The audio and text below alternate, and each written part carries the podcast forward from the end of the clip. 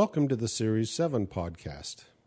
In this podcast, I have a great interview with somebody who started out wanting to work in the financial services industry as a result of changes in his life. It's an interesting story. I interview Logan Keller, and we talk about his background, what he studied, and how he ended up working in the financial services industry after passing the SIE exam the Series 7 exam, and finally the Series 66 exam. It's a great story of how he ended up in this business, and I hope you find it enjoyable just as I enjoyed talking to him.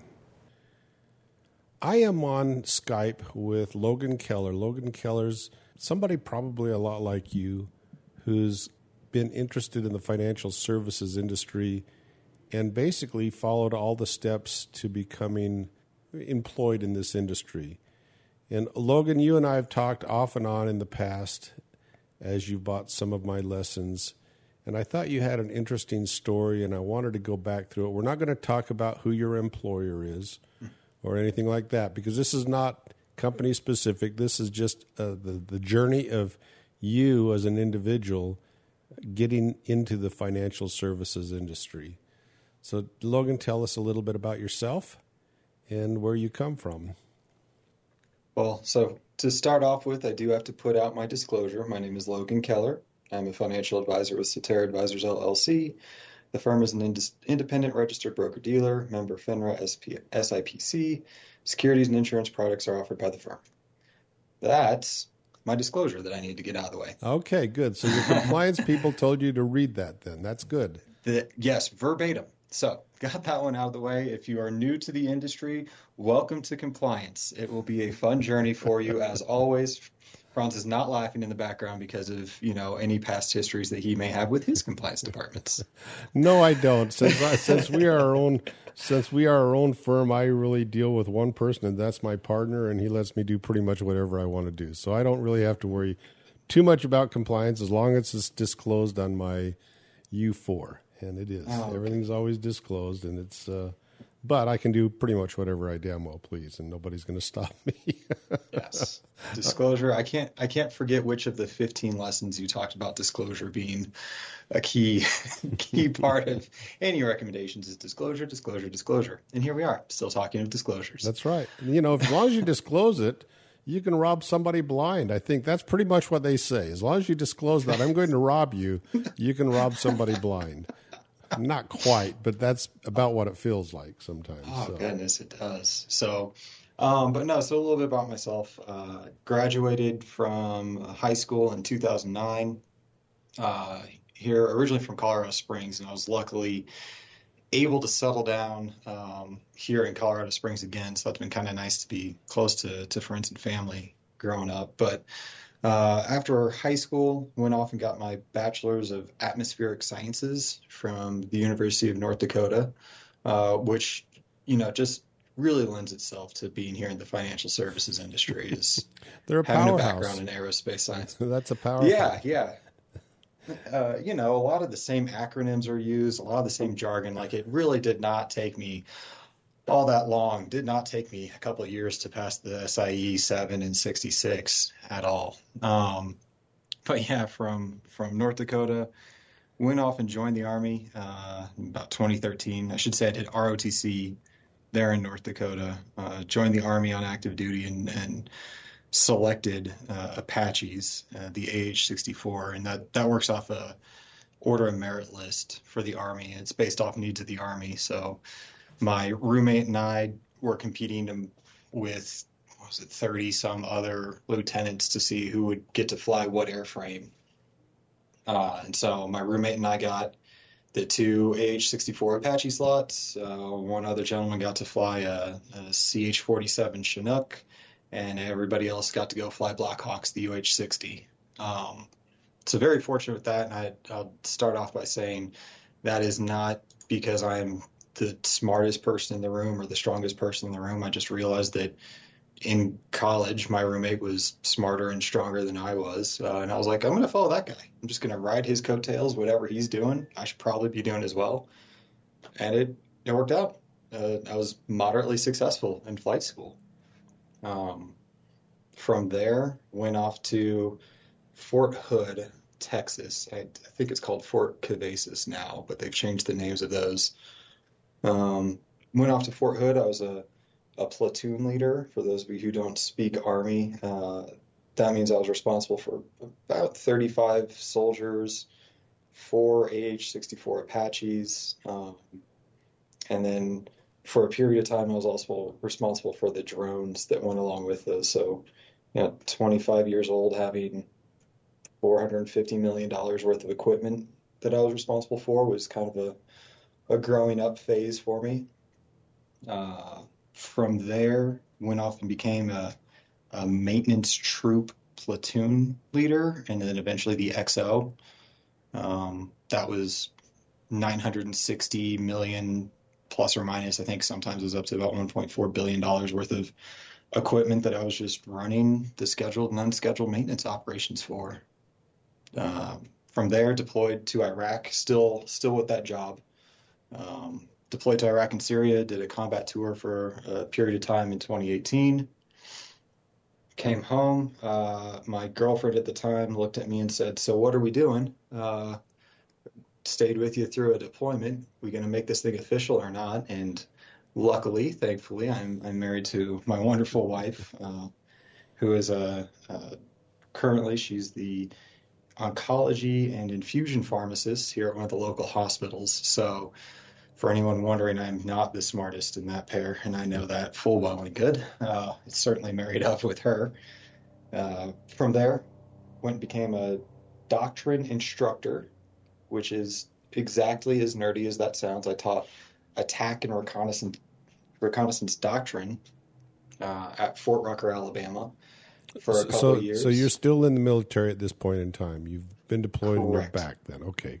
Continue Correct. on. So that would have been so I spent 2015 to 2018 in Texas at Fort Hood. Uh, come back in 2018, and it was the end of, or it was the very beginning of 2019. Uh, got stationed at Fort Rucker, became that doctrine instructor. Um, had to get a major hip surgery at that point in time for some injuries that I sustained while in Iraq. And uh, COVID hit around that time. I don't know uh, if you're familiar with COVID or at all, or if you've heard of it. Um, but that that kind of stopped my physical therapy. So I had a great surgery, great surgeon. Physical therapy was going well. COVID hit, no more physical therapy. And per Army regulations, you get 365 days from the time that you are injured, um, or at least go on profile for that injury to recover. I did not recover in time. And so I ended up getting medically retired from the Army May 19th, 2021.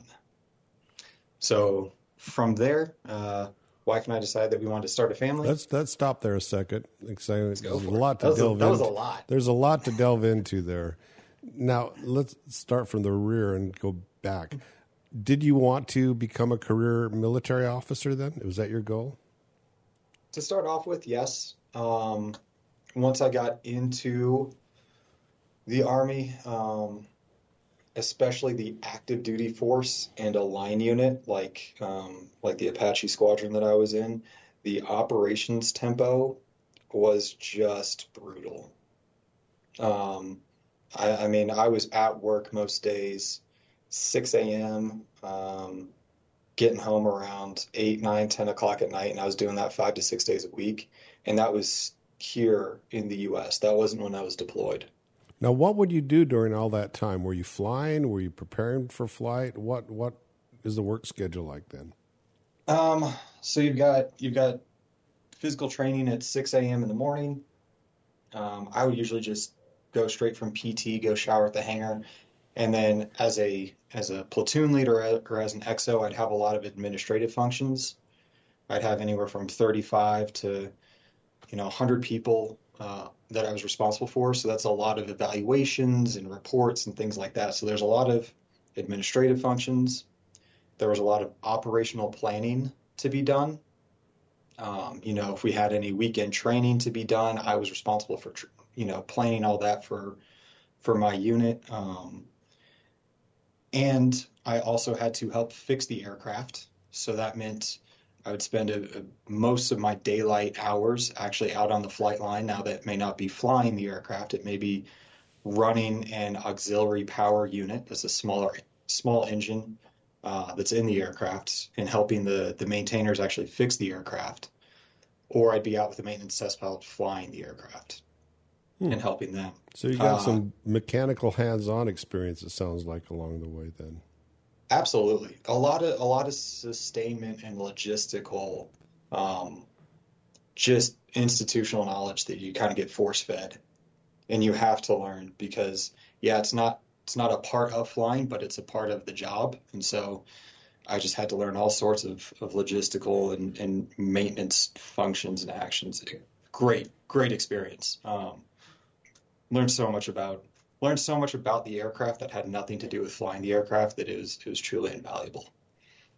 Now um, th- these Apache, these are attack helicopters that are uh, mm-hmm. basically are they personnel attack helicopters? Are they tank uh, you know equipment attack helicopters? What type of what was the uh, I guess the ammunition that was used primarily in these? Because I'm not that familiar with them. I know the name, but I'm not that familiar with them feel free to Google uh, a picture of him here while we're talking. Okay. Um, I believe the the definition of the Apache uh, per the technical manual is that it is a twin engine tandem seat aerial weapons platform. Originally, it came out in the 1970s. Uh, I was not even alive in the 1970s, but I hear back then that the Russians, the Soviet Union, may have been causing some anxiety with the U.S., and so the Apaches were designed to take on the Russian tank army. So originally designed to be tank killers. Uh, ammunition that they can fire is either the they've got the AGM that's air to ground missile 114, and there's various different um, types of those missiles. Those are air to ground missiles. They can be anti tank, they can be anti personnel, they can be used to clear out caves or clear out buildings or, or you know, go into some shallow, shallow bunkers. There's the M230 Echo chain gun. Uh, that's a 30 millimeter cannon that sits underslung of the, the co-pilot gunner front seat. That uh, 30 millimeter cannon, I forget the numbers off the top of my head, but I think it fires something like uh, 600 rounds plus or minus, uh, 25 rounds or 500 rounds plus or minus 25 rounds per minute. That's based off the hydraulic motor that drives the, the chain gun there. And then there are 2.75 inch Hydra rockets with too many fuse warhead combinations for me to go into in this setting. Uh, but those there's a lot of different things you can do with with the Hydra rockets. Now, is this what they also called the Warthog? Is this the same? So that's going to be the A10. That okay. is, and I'm I'm going to have a little bit of an ego here, and I'm going to say that's the only aircraft I ever actually looked up to and be like, that'd be something cool to fly. Okay, okay. Um, yeah, that's that's an Air Force uh, aircraft as opposed to I flew for the Army. So, nope, the the Apache is just a it's an aerial weapons platform, commonly used right now in either like in Iraq, we did a lot of um, like troops in contact. So you get a 911 call, something bad's going on and you ride to the rescue. Um, or you do a dedicated strike line, which is a dedicated mission planned out in advance. And they say, hey, this is what you're going to go do tomorrow. These are the munitions you need to take with you. Good luck. Have fun. Okay. Yeah, I'm looking at the Wikipedia page on it, and it looks like it's manufactured by Hughes, McDonnell Douglas, and Boeing all three manufacturers. Oh, well, Hughes mm-hmm. from 75 to 84, McDonnell from mm-hmm. 84 mm-hmm. to 97, and then since then it looks like Boeing has been the main manufacturer of it. Correct. Now you will still find here's your your fun little tidbit of knowledge. You will still find the Hughes manufacturing name on the foot pedals of the AH64 Delta model. I don't believe they're on the Echoes anymore again, random little tidbits that you just absorb and go, why do I know this nowadays? So, so now yeah, manufactured by Boeing. So you're a, you are now. Are you a helicopter pilot in, in, in the private sector as well? Then do you have the qualifications to be a helicopter pilot? Mm-hmm. That was actually so. That was my bachelor's was to get my commercial instrument ratings on the civilian side. Um, And that was through a program that the Army in North Dakota, the University of North Dakota, used to have. They got rid of um, in about 2009, 2010, um, when it just changed of administration. They got rid of it, but I believe they brought it back. Um, and so anyone who's looking to go get a bachelor's degree in aerospace and let the Army wrote me, they gave me a bank account for a quarter million dollars at 19 years old, which is looking back on it, just what a high risk investment to give a 19 year old just a bank account with, you know, quarter or 125 thousand dollars in it. But yeah, they they paid for everything. It's pretty nice. And this was so they paid for your training in in the private sector. It sounds like then, and then you went. They did. and then you got additional training when you got into the army. Is that right? Correct. Okay. That's correct. Okay. So do you use your helicopter license? Do you keep it active still today? Um, no. Um, I could. I would need to go get do a few flight reviews, and I could go fly uh, privately or commercially. The the lifestyle for most of those jobs, whether it's EMS, um, it, they tend to be pretty hard hours. And I learned one thing in the army, and that's I really like sleeping in my own bed at night. you know, so that's kind of a key thing to my lifestyle is sleeping in my own bed at night. So I've I've thought about that. I had also thought about going to the airlines and flying for them. Ultimately, it just wasn't the lifestyle I wanted to have. Okay. It, it's great for those people that want to. Well, people that people that are uh, people that are into flying, they they live, breathe, and drink flying. I mean, it's it's a passion. It truly is a passion. My wife, uh, a long time ago, was uh, was one of the first uh, newborn ICU transport nurses, and she she they were typically using Bell Long Rangers for the most part. And they might have changed after that. But she said their best pilots, by far the best pilots that they had, came from the Vietnam War. They were Vietnam helicopter pilots. That's where they came from for the military. She never, she never ever wanted to fly with a non-military pilot, and I don't think they even hired him. I don't think they really even hired him because they'd seen so much more time in the air than than uh, than than a non-military. It's too Oh, yeah. expensive. It's too expensive to get the hours. That's the bottom It line. is incredibly cost prohibitive. There was no way I could have done what I did without the Army paying for it. Okay. So, I mean, my mom, my mom's a teacher. My dad is a defense contractor, but we're not.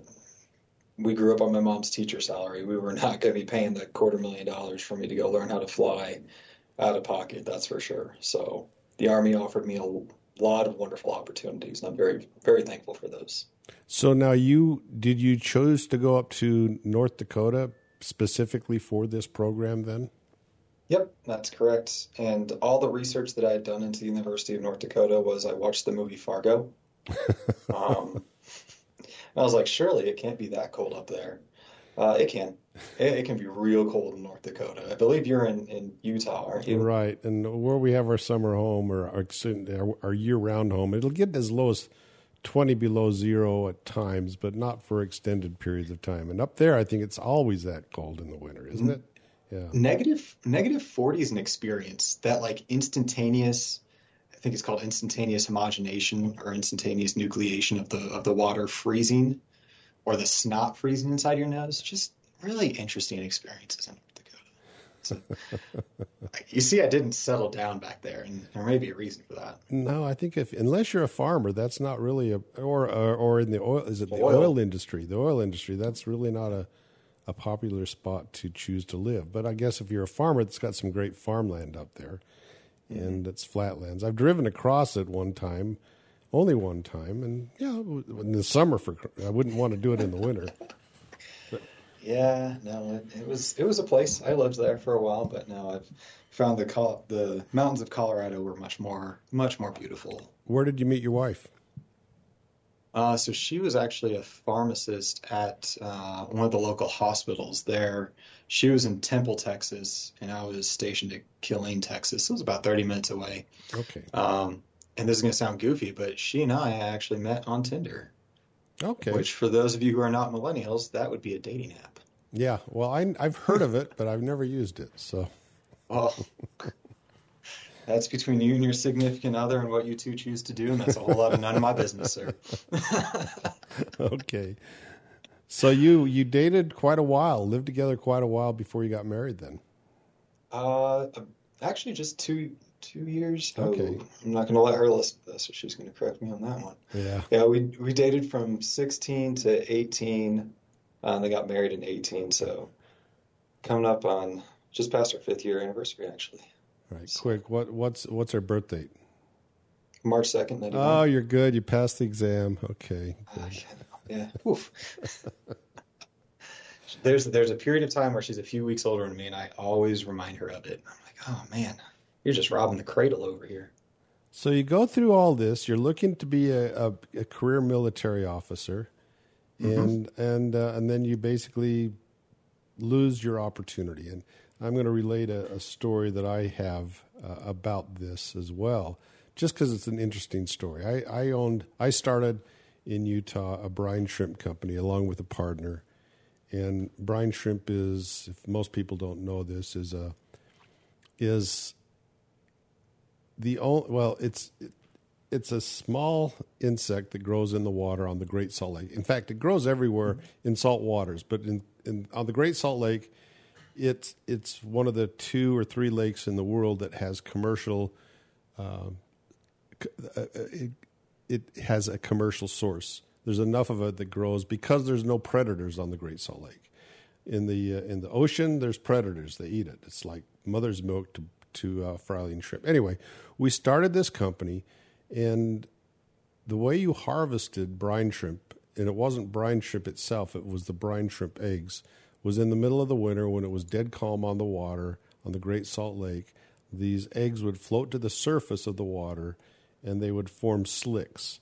And then you would gather them up using oil boom technology. So you'd go circle it with a, a boom, a floating boom, and then you would pump out the brine shrimp's eggs into porous bags, and the water would run out, and the brine shrimp eggs would, would remain. But we had to fly the lake uh, every day, morning and night. And I had to hire a pilot to come down there and, and fly the lake. And we had this wonderful pilot. He was a lot like you were in his younger years, and he lived, breathed, drank, and he wanted to get as many hours in as he could. So he was always there at the crack of dawn, flying the lake. Did a great job, and uh, we were really happy with him. And then uh, in his twenties, he suddenly didn't show up to work for a few days. So we started getting strange uh, voice messages from him on our recorder. This is back when you had these recorded messages. That, didn't have cell phone. We did have cell phone, but they were the big bricks. If you remember the big brick cell phones back then, but they were few and far between. But anyway, what had happened is at that point in time he would he had developed manic depression and that's when it manifests itself. And his goal in life was to become a naval aviator. He was doing everything. He was studying aeronautical engineering. He was getting his. He already had a, his private pilot's license. He was doing all the, all he could to go down this path, and I felt so sorry for him because that pretty much killed any opportunity he had of being a naval aviator because of the mental instability of it. So yeah, sometimes you don't get what you want to get. Is is what I'm getting at. And so you had to pivot. And why did you pivot to securities? Um, so right, right before my wife and I got out, we were planning on moving back to, to Colorado, and uh, we were dual income, no kids. My wife was a, you know, doctor of pharmacy pulling in six figures. I was in the army pulling in six figures, and didn't know anything about investing. I mean, I knew that the stock market existed. That's about it. Um, couldn't have told you really anything else outside of some people buy stocks. Uh, and then I was invested in my TSP and I didn't know how. Just, you know, had some allocations out there. And uh, I was talking to my mom and she was like, well, you should meet with, with our financial advisor. He works a lot with teachers. And so I was like, okay, meet with him. Uh, and so we met with with who's now my boss. Um, but we met with Mark, and you know, he was kind of telling me what he does and how he works with teachers, and he kind of gave this gross overview of of what a financial advisor is. and fundamentally, I'll boil it down to it's teaching, coaching, mentoring, and guiding, which is the Army's definition of leadership. So he he sat there and he's saying all these words, and I'm like, okay, these these are some buzzwords that I'm I'm kind of recognizing here, and kind of drawing some correlations with what he does with his clients and, and what I had done in the Army. Um, did not think at that point in time to ask him about actually entering the the industry at all.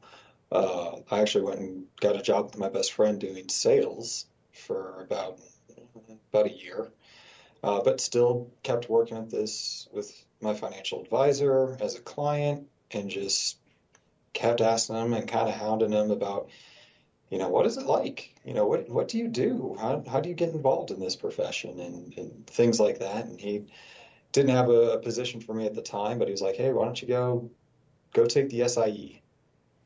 I'm like, okay. So didn't even know what the SIE was, uh, and came across this podcast that would help me study for it, which was kind of perfect as a traveling salesman. So I just started listening to the SIE podcast, driving around all up and down Colorado, and eventually passed the SIE.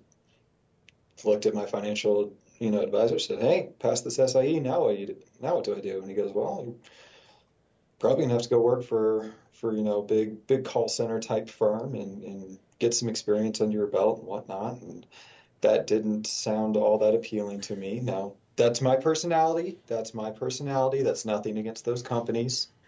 So, um, but my wife and I, while I was studying, while I took the the SIE, my wife was pregnant. She actually gave birth to our son. Um, and I took a little hiatus from doing that sales job. And now, what were you, kinda, what were you selling? What were you selling?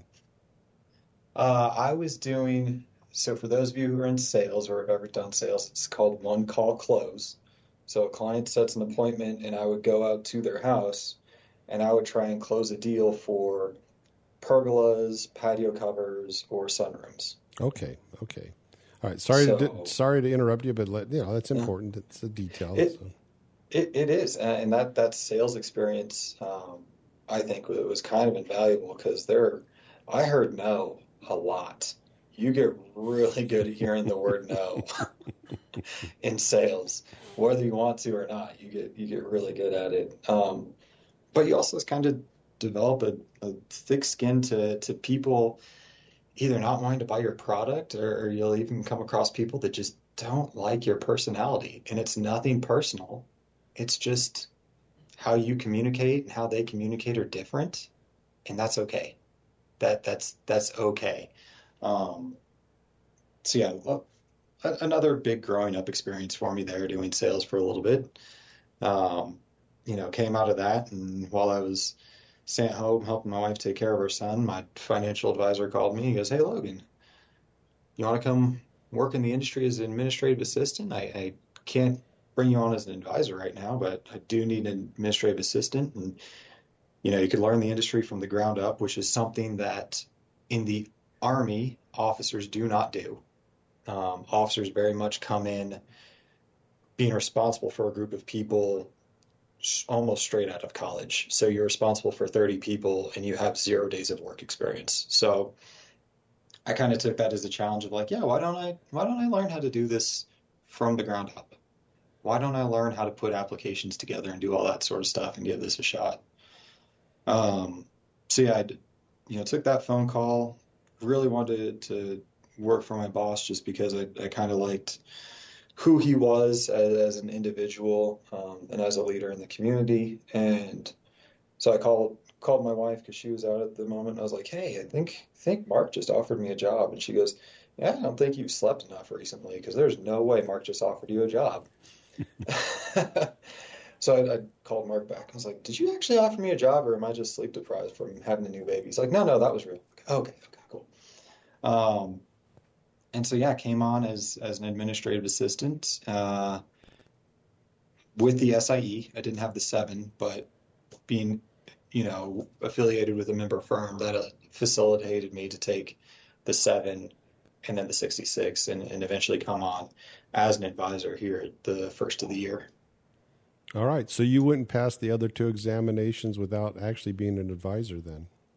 Correct. Okay. Okay.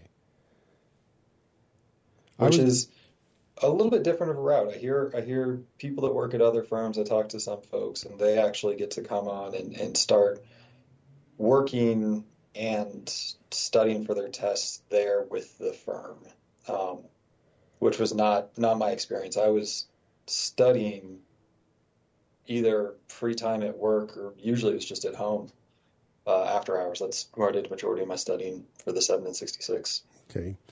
And did you use the audio lessons for those as well? Yep. For both of those, that's helped me quite a bit, especially if I could do something, I don't want to call it mindless putting an application together, but putting an application together is a lot of copy and paste work. If you do it enough, you can, you know, start listening to the podcast over and over. And I'm sure I've listened, sir, I've listened to your voice for so many hours, it's not even funny. but, but that's, uh, I mean, it's just how I learned. I'm not, I'm uh, dyslexic, so reading has never been an enjoyable experience for me unless it's science fiction. So for me, the audio lessons were perfect. That was exactly how I needed to study for, for the 7 and 66. That's great. i w- I'm going to tell you my experience into getting in the industry because it's it's fairly it's, it's, totally different from yours, but it's just my path. And my path was I l- grew up in, in Utah, and I I was dragged kicking and screaming from this delightful little town up in northern Utah called Logan, where in the winter I skied, and in the summer I hiked in the mountains and hang, hung out with my friends back to South Bend, Indiana, where my dad was going to Notre Dame at the got a, a scholarship to go to Notre Dame, and this is just as I went into high school, and I was bored out of my mind because I'm used to the mountains, not the flatlands, mm-hmm. and uh, and I had to do something to keep myself from going crazy. So, um, among, among, other things, I started investing in stocks. I, I was always inve- interested in money uh, because my family never had any, so money was mm-hmm. important to me, and uh, so I started. I worked. I had a part time job as a busboy or a, a usher at a theater, so, my own money, and I started investing. I set up a uniform gift to minors account with a broker, a local broker with a company called Francis I Francis I Dupont and Company, which is long gone. This is back in the nineteen probably 1969, 1970. I graduated from high school in 71, so it was 69, 70, 71. And um, my parents were born by then, just to throw some, some context as to how okay. young I am. yeah, yeah, I'm a lot older. I've seen a lot. You know, I've seen a lot over the years. But anyway, I, I went to my, my dad, my broker, of course, had to get the approval of my father whenever I wanted to do a trade. Not that I could do big trades. I would do three or four shares of something at a time, not a hundred shares. But mm-hmm. my dad just said to my broker, I said, do whatever he wants. It's his money.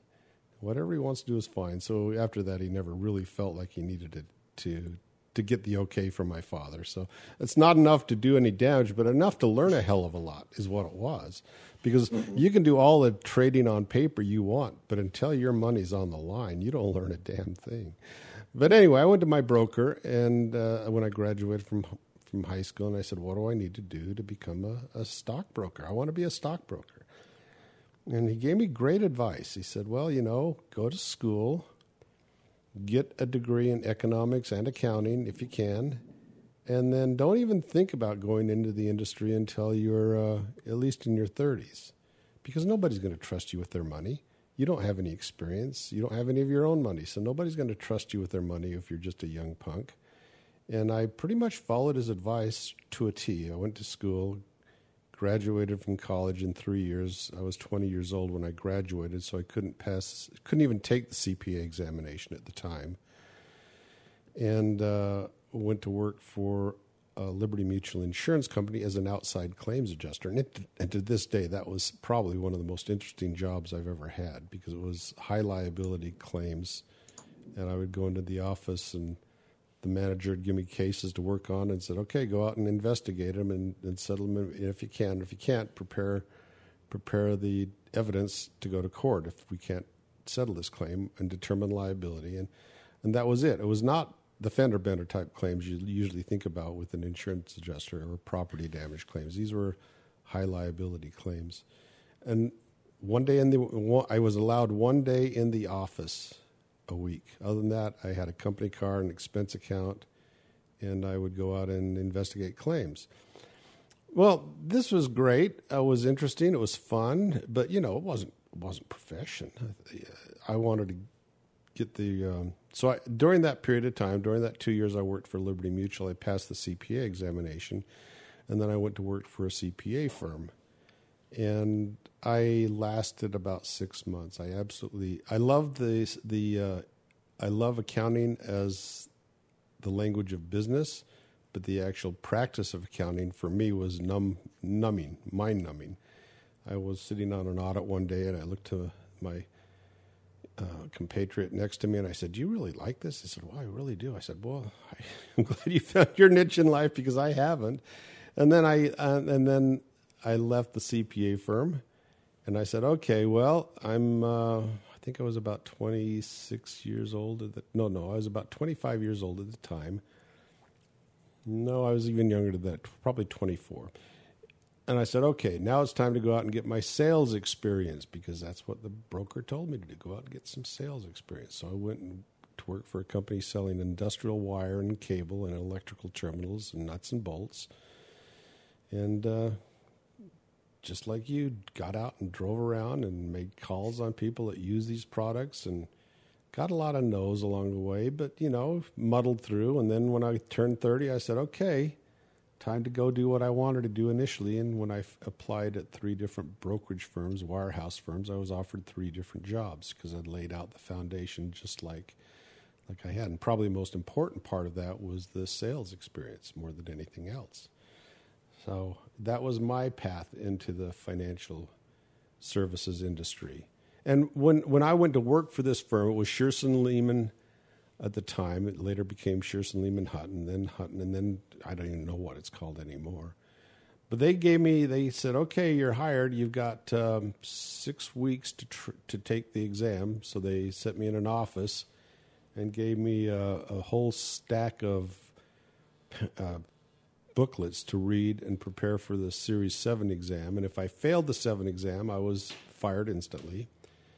But most of this stuff was stuff I already knew. It wasn't really that much new, except for the rules and regulations, because they always change and the taxes always change. But the, it was not that hard for me to study for it. But then uh, I passed that, and then um, then the next next hoop I had to jump through was if I did not get 15 accounts within six months, I was fired then. So then you're motivated to start working your butt off to call up at that time cold call people you had no idea who are would who you were and work your butt off. I hated that. That was terrible.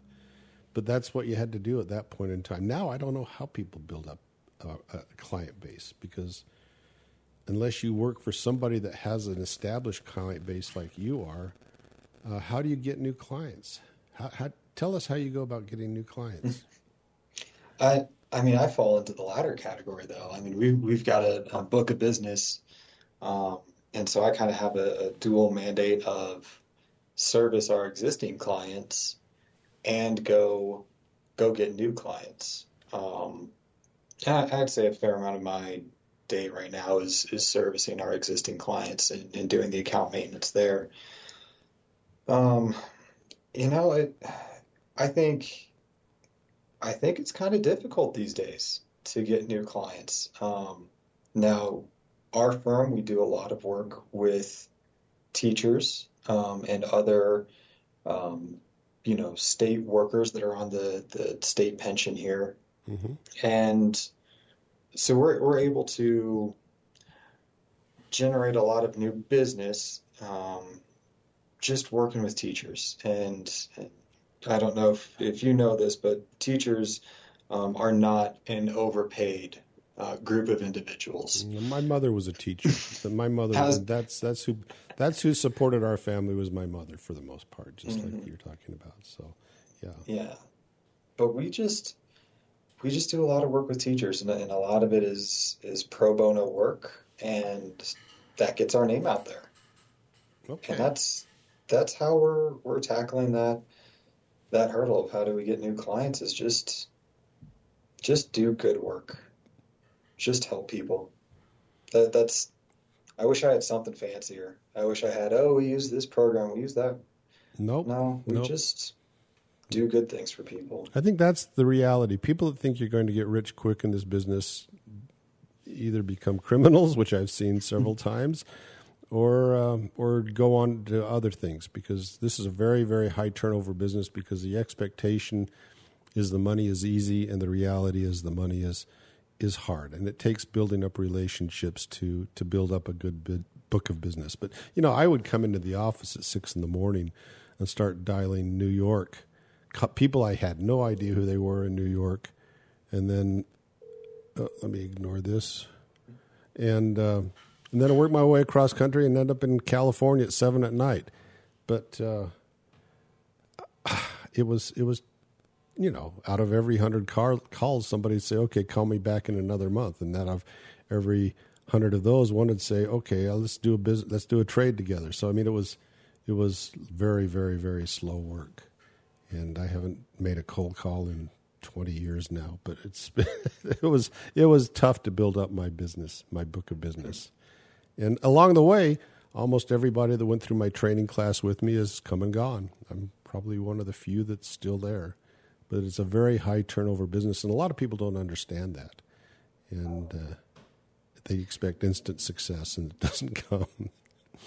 It really, yeah, no, it, it really doesn't. I know all the all the senior partners that we have here, they all did a very similar experience working in the working in the call center, working in a warehouse, just cold calling folks. And I'm very, very fortunate to be in a position that my boss is like, that's not what I want you doing. You can help, you know, maintain the book of business that, that he's already built and then go go start finding my own my own clients and building my own book of business. But it's, I mean, it's a lot of work for not a whole lot starting off. And that's hopefully people are okay and hopefully they understand that and know that getting into the industry. Mm-hmm. Well, and people find out, and if they, it doesn't work out, they end up doing something else. That's pretty much the way it is. We've gone on for surprisingly enough about 40 minutes now. And uh, if you could give recommendations to somebody following in your footsteps, what would they be?